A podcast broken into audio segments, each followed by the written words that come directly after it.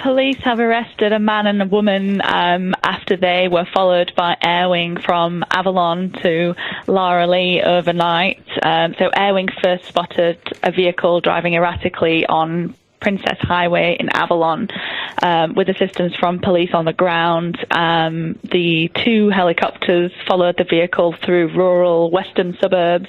Um, the car eventually came to a stop on Ettrick Estate Road, um, and there were no injuries. The 37 year old man and a 32 year old woman were arrested at the scene, um, and they're assisting police with their inquiries. Good on them.